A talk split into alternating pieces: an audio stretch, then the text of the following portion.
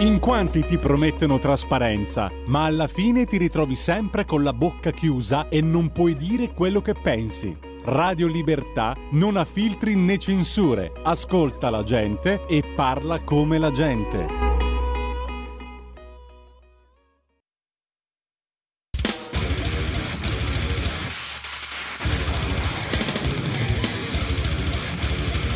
Va ora in onda l'Arena delle Tasse le ultime novità fiscali spiegate a contribuenti e partite IVA. Conducono Antonio Gigliotti e Robert Lingard.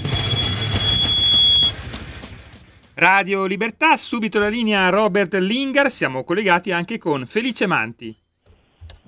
Sì, buonasera, buonasera a tutti. Eh, grazie a Felice Manti per essersi eh, collegato con noi a quest'ora dove noi sappiamo eh, le redazioni dei giornali sono molto impegnate. Felice Manti è eh, un inviato del giornale e eh, vi chiedete come mai eh, Felice Manti è stato invitato eh, ad una trasmissione intitolata L'Arena delle Tasse. Beh, semplicemente perché eh, Felice Manti eh, questa mattina ha pubblicato un articolo, eh, direi abbastanza pesante da un punto di vista politico, sulla posizione borderline del presidente del Partito Democratico Enrico Letta.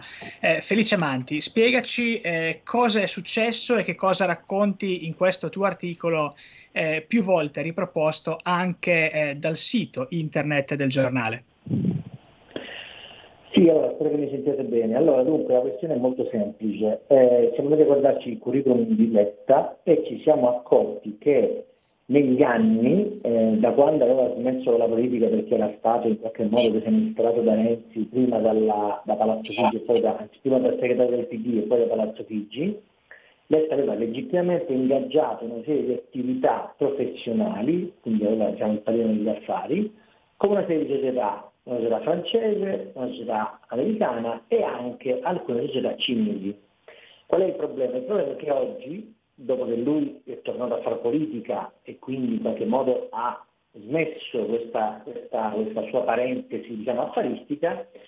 i suoi ex soci eh, oggi si scopre hanno ancora eh, le sedi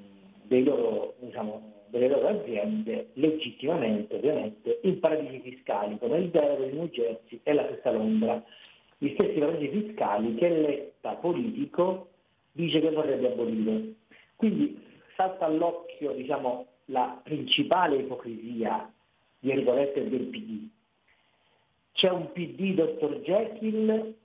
c'è un Letta, dottor Jekyll, che da amministratore legittimamente entra in società che legittimamente scelgono nazioni e stati dove la pressione fiscale è più bassa per fare le loro aziende e le business. Poi c'è un Enrico Letta Mr. Hyde che quando diventa, quando torna a essere politico contrasta o dice di voler contrastare stesse, eh, gli stessi paradisi fiscali in Europa che eh, diciamo, da eh, affarista invece cui era, eh, su cui si era appoggiato. Ovviamente eh, l'ipocrisia non si ferma qui, nel senso che qui la questione è anche, se vogliamo, molto squisitamente politica. Velocemente lo dico perché oggi Repubblica dice che gli autorità americani avrebbero una lista di partiti europei che avrebbero ricevuto soldi dalla Russia, e oggi i giornali italiani legittimamente eh, danno la caccia a questi fantasmi di cui non si sa nulla, perché può darsi anche che non ci sia nessun partito italiano nelle carte delle eh, americane, eppure questo ambasciatore loro dice che secondo lui ci sono anche dei partiti italiani e secondo lui c'è anche Fratelli d'Italia, ma diciamo, diciamo, di carte al momento non ce ne sono, magari ci saranno fuori domani. E comunque mentre la politica italiana si interroga sulle possibili influenze della Russia in alcuni partiti come i 5 Stelle, eh, la stessa Fratelli d'Italia o Salvini, sulla base di congetture e ipotesi tutte da dimostrare, c'è la certezza di un rapporto di lavoro di Enrico Letta con alcune società cinesi, una delle quali in particolare si chiama Tosoi, è una holding multinazionale che punta a diciamo, coinvolgere il più possibile i paesi italiani e di conseguenza i loro governi eh, con la famosa famigerata via della seta cinese, quella che il, stranamente il ministro degli esteri attuale Luigi Di Maio, stranamente candidato con il PD e una volta diciamo, avversario di Letta, ha in qualche modo eh, aperto eh, durante il suo mandato di ministro degli esteri del governo eh, giallo-rosso. Insomma, si seguono i fantasmi, ma le carte portano qui. Eh, c'è un coinvolgimento diretto, mi ricordo, del governo cinese che è tutt'altro che estraneo allo scacchiere geopolitico eh, della situazione in, questi giorni, perché la Cina è il principale, se non l'unico, alleato di Vladimir Putin, per cui diciamo, non è che eh, l'influenza della Cina nei confronti del PD possa non avere aderenze con la questione sollevata eh, rispetto all'Ucraina, rispetto alla guerra, rispetto al gas. In più dobbiamo ricordarci anche, chiudo velocemente, che c'è un tema politico che riguarda quasi tutti i partiti di centro-sinistra, perché anche Speranza, come sappiamo, è legato alla Cina e l'abbiamo scoperto anche durante la pandemia.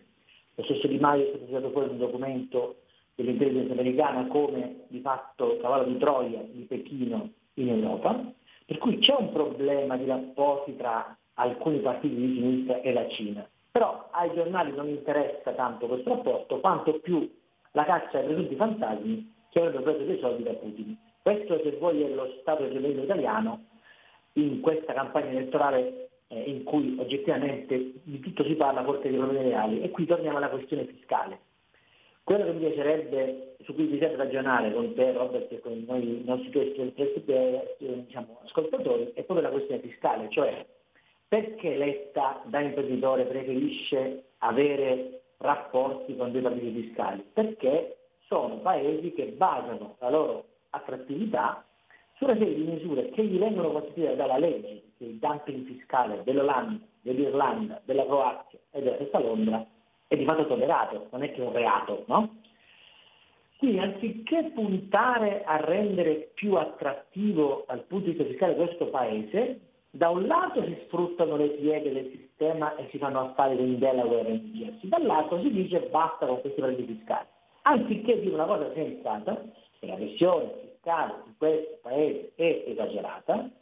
che la spesa pubblica per pagare le norme, come dire, per, la spesa pubblica è fuori controllo e per, per cercare in qualche modo di riequilibrarla, anziché tagliare le spese, si cerca in tutti i modi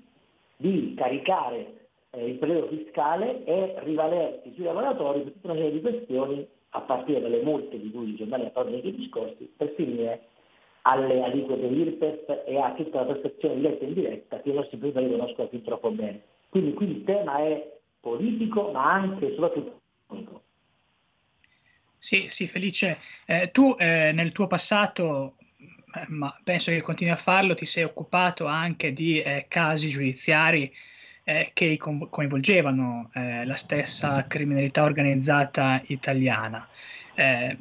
Vari think tank a livello mondiale eh, sottolineano come eh, parad- i paradisi fiscali, in questo caso quelli americani come il New Jersey, il Delaware, oppure ancora quelli centroamericani come Panama, eh, siano di fatto eh, un polo d'attrazione anche eh, per chi vuole eh, nascondere eh, il denaro eh, proveniente da attività illecite. Ovviamente questo non è il caso evidentemente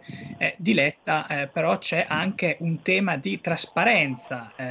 fiscale da parte di queste da parte di questi stati che non sono disposti a collaborare con le autorità fiscali eh, degli altri stati. Eh, cosa, eh, cosa, pensi tu questo, eh, su questo tema e qual è il tuo punto di vista?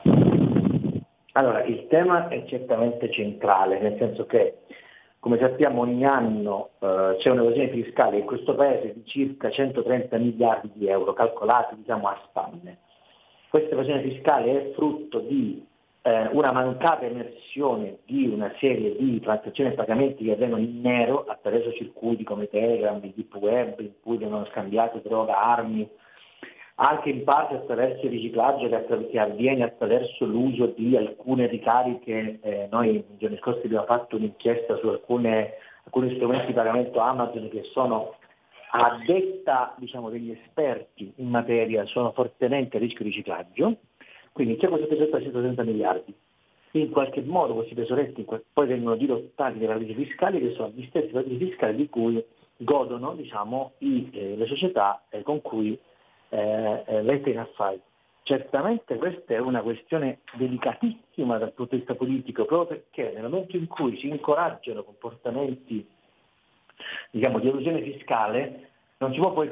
in Italia fare il paladino della lotta all'equità fiscale o alla lotta alla necessità di combattere l'evasione fiscale, perché poi allargando il ragionamento, se da un lato esiste un'evasione criminale eh, dovuta alla, diciamo, ai proventi del narcotraffico, della prostituzione, del traffico di armi, quindi di attività illecite che naturalmente tendono a tenere nascosti questi capitali, se non in parte eh, riciclandoli attraverso delle grandi lavatrici, come abbiamo scritto in questi giorni sempre diciamo, sul giornale, un libro anche scritto dal prodotto interno sporco che spiegava bene questi meccanismi, attraverso eh, esercizi che fanno dell'uso del contante il punto di forza come ristoranti, gioiellerie, piuttosto che pompe di benzina o bar. Quindi se è vero che esiste questa economia nascosta, è anche vero che esiste e lo sappiamo, ci siamo detti tante volte, un'evasione di necessità, che poi non è un'evasione, è in qualche modo un ritardo rispetto ai pagamenti, che poi crea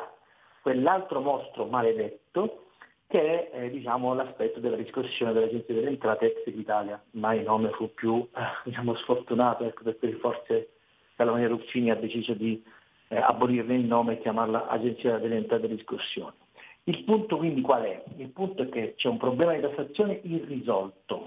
c'è un dumping fiscale interno all'Europa tollerato e combattuto solo a parole da chi come Letta in realtà ne sfrutta le pieghe, c'è un problema di criminalità organizzata che in Italia fa il bello e cattivo tempo anche attraverso le enormi quantità di contanti che circola in questo paese, che a parole i governanti vogliono combattere, ma se non si fa una lotta comune di tutta Europa è inutile fare la guerra del contante solo in Italia quando in Germania non ci sono limiti e si può ancora comprare la casa in contanti, tant'è vero che come ho scritto più volte ci sono degli stalloni che portano il contante in Germania, dove ripeto l'Andrangheta sta comprando interi quartieri in contanti dove esercitare il loro dominio, come il caso Duisburg in qualche modo ha insegnato vanamente la storia di Duisburg del 2007, per cui anche di fronte a questa questione della criminalità organizzata che fa del riciclaggio eh, e del rifugio verso i paradisi fiscali il suo punto di forza, si parla anche di criptovalute con, diciamo, con complessità che andrebbero tutte da rivedere, ma anche questo è un discorso molto complesso, cerchiamo di andare a punto, ripeto, proprio a fronte di queste questioni, dal punto di vista politico non ci sono proposte per lavorare nella direzione dell'equità fiscale, perché qui il tema è molto più semplice di come si voglia dire. Se il fisco fosse equo, le persone, gli imprenditori, le persone fisiche, le persone fisiche sarebbero certamente un po' più propense a contribuire alla spesa pubblica. Se i servizi che questo Paese garantisce fossero migliori rispetto ad adesso, certamente i contribuenti sarebbero più propensi a partecipare a contribuire a questa spesa che serve ad alimentare la, eh, diciamo, i servizi. In realtà assistiamo a un debito pubblico mostruoso fuori controllo, ad alcuni provvedimenti, come per esempio nei giorni scorsi, che per fortuna Draghi è intervenuto, questo aumento, questa, questa, agevolazione che avrebbe in qualche modo eh, derogato il tetto dei 240 milioni di pezzi pubblici stabilito da Monti nel 2015, quindi diciamo, la casta in qualche modo torna con le sue c'è un tema fortissimo, fortissimo, fortissimo che riguarda le cartelle settoriali, da questi punti non si viene fuori, quando invece basterebbe veramente una riforma fiscale più equa e più ragionevole. Eppure tutte le volte che si parla di riforma del fisco, aliquote più eque, un servizio di discussione meno stringente con la rinuncia all'agio, agli interessi, all'autocismo, agli interessi agli interessi, eh, il discorso cade, ah ma voi siete favorevoli alle evasioni fiscali, quando poi tu, Enrico Letta, avevi, avevi soci che dell'evasione fiscale intesa come tentativo di non pagare le tasse propositate che si dovrebbero pagare, vanno in paradisi fiscali. Il tutto, e chiudo il ragionamento che è molto importante, stiamo parlando di un governo come quello cinese, di alcune aziende come quelle cinesi, che stanno distruggendo definitivamente il Made in Italy, quindi di fatto Letta nel suo passato da manager di questa società ha contribuito indirettamente o direttamente a impoverire ancora di più il tesoro produttivo di questo paese. E questo signore si candida a essere il leader del governo di, di, diciamo, ed è già stato Presidente del Consiglio. Chiudo dicendo l'ultima cosa che domani scriverò sul giornale. il Parlamento europeo ha chiesto espressamente lo stop alle porte girevoli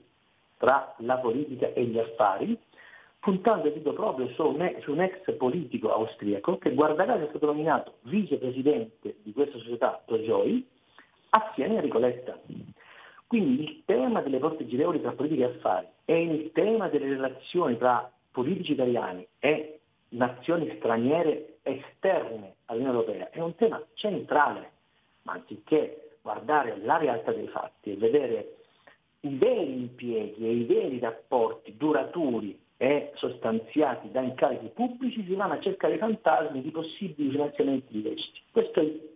questo è un po', diciamo, se vuoi, il problema anche di questo paese, di questa terribile campagna elettorale che non vedo l'ora che finisca, perché non se ne viene a capo, perché non si capisce la portata delle questioni. È molto più grave che un leader politico prenda soldi in chiaro dalla Cina per in qualche modo agevolare le, quel mercato, spingendo le le aziende italiane a investire in Cina, piuttosto che il pressing più o meno legittimo che la Russia può aver esercitato in questo paese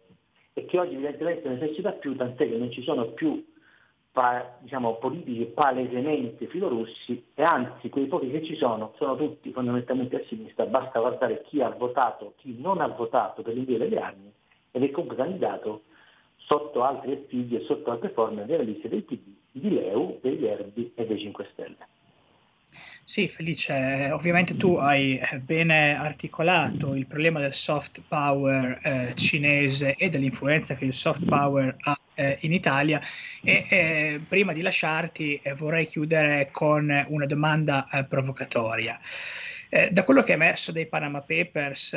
non ritieni che la questione tra virgolette, politica, ma anche fiscale eh, che i Pandora Papers e i Panama Papers hanno fatto emergere è che chi fa parte dell'elite finanziaria ed economica e di conseguenza chi di fatto gestisce anche il discorso eh, narrativo e ha influenza sul policy making nel nostro paese ma anche in altri paesi, ha la possibilità di eh, eludere le tasse, ha la possibilità di eh, preservare il proprio patrimonio, tutelarlo. Chi invece eh, non fa parte di questa eh, cricca di elite economica, politica, burocratica, eccetera, eccetera. Infatti nei Pandora Papers abbiamo trovato primi ministri, eh, ministri e grandi imprenditori, eh, è costretto di fatto a pagare le tasse. Quindi c'è questo binomio tra chi ti dice di pagare le tasse e si può permettere di eh, nascondere parte del proprio patrimonio in paradisi fiscali eh, poco trasparenti e eh, invece il povero fornaio eh, tartassato dal caro energia che invece eh, i suoi patrimoni li vede erodere eh, giorno dopo giorno. Allora, questo è il tema vero, questo è un tema talmente cruciale che si capisce che non se ne parla in campagna elettorale perché sarebbe diciamo, esplosivo e dirompente rispetto alle offerte e ai programmi di quasi tutti i partiti, oserei dire. Il tema della fiscalità e dell'equità fiscale è centrale nella misura in cui si capisce che il problema non è tartassare chi guadagna, chi crea ricchezza, chi crea PIL ma pre- rendere questo paese più attrattivo e più come dire, morbido nei confronti di chi appunto tiene in piedi questo paese come le piccole e medie imprese. C'è una dicotomia pazzesca tra ciò che si dice e ciò che si fa, c'è certamente un rapporto malato tra uh, una certa classe politica che ha rapporti con uh, diciamo, diplomazie di altri paesi che sono legittimamente interessati a investire e a reclutare politici che in, in chiave lobbistica fanno pressione sui governi, la gravità della situazione è, è, fuori controllo nella misura in cui non sono più lobbisti che intermediano tra un governo e un politico, ma quando lo stesso politico mette e dismette i panni del politico, mette e dismette i panni del lobbista, come sta facendo Ricoletta,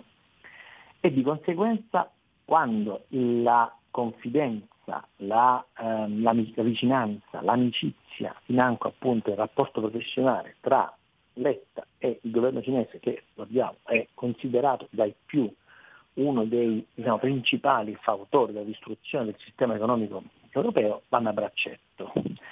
Questa, eh, questa questione eh, noi la affronteremo anche domani sul giornale evidentemente, ma non, non, non, può finire qui, nel senso che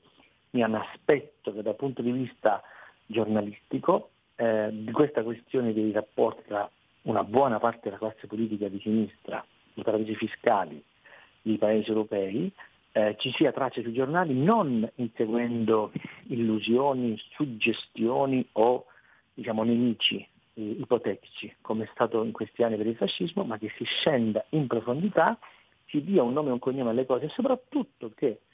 questa classe politica che di giorno si dice contraria agli evasori fiscali e di pomeriggio, di sera, di notte ne sfrutta i benefici, decida finalmente di prendere posizione di chiudere questa bruttissima eh, pagina di eh, storia dell'Unione Europea abolendo definitivamente i paradisi fiscali. O che a sua volta legittimamente l'Italia decida come in passato ha fatto Renzi quando è diventato attrattivo per i calciatori stranieri che vengono in Italia questo paese cominci a diventare a sua volta attrattivo dal punto di vista fiscale perché si capisce che evidentemente questa è una leva che può avere in qualche modo un effetto e può in qualche modo rilanciare una, una parte del paese, penso ad esempio al sud, che potrebbe avere delle condizioni per essere attrattivo dal punto di vista fiscale, e che in qualche modo si inverta questa tendenza per cui chi guadagna è da considerare un pollo, mentre chi fa affari con governi e eh, aziende vicine alla Cina, alla Russia ed altri paesi stranieri all'Italia, eh, diciamo, predica bene, molto bene, benissimo direi, e razza male, molto male, direi malissimo. Perfetto, perfetto. Felice Amanti, grazie per essere eh, stato con noi. Eh, noi ovviamente invitiamo eh, i nostri radioascoltatori e telespettatori a leggerti domani mattina sul giornale per il proseguo di questa vicenda, mentre noi ci rivediamo eh, con l'Arena Teletasse eh, venerdì alle 15.30. Eh, a venerdì. Avete ascoltato l'Arena delle Tasse.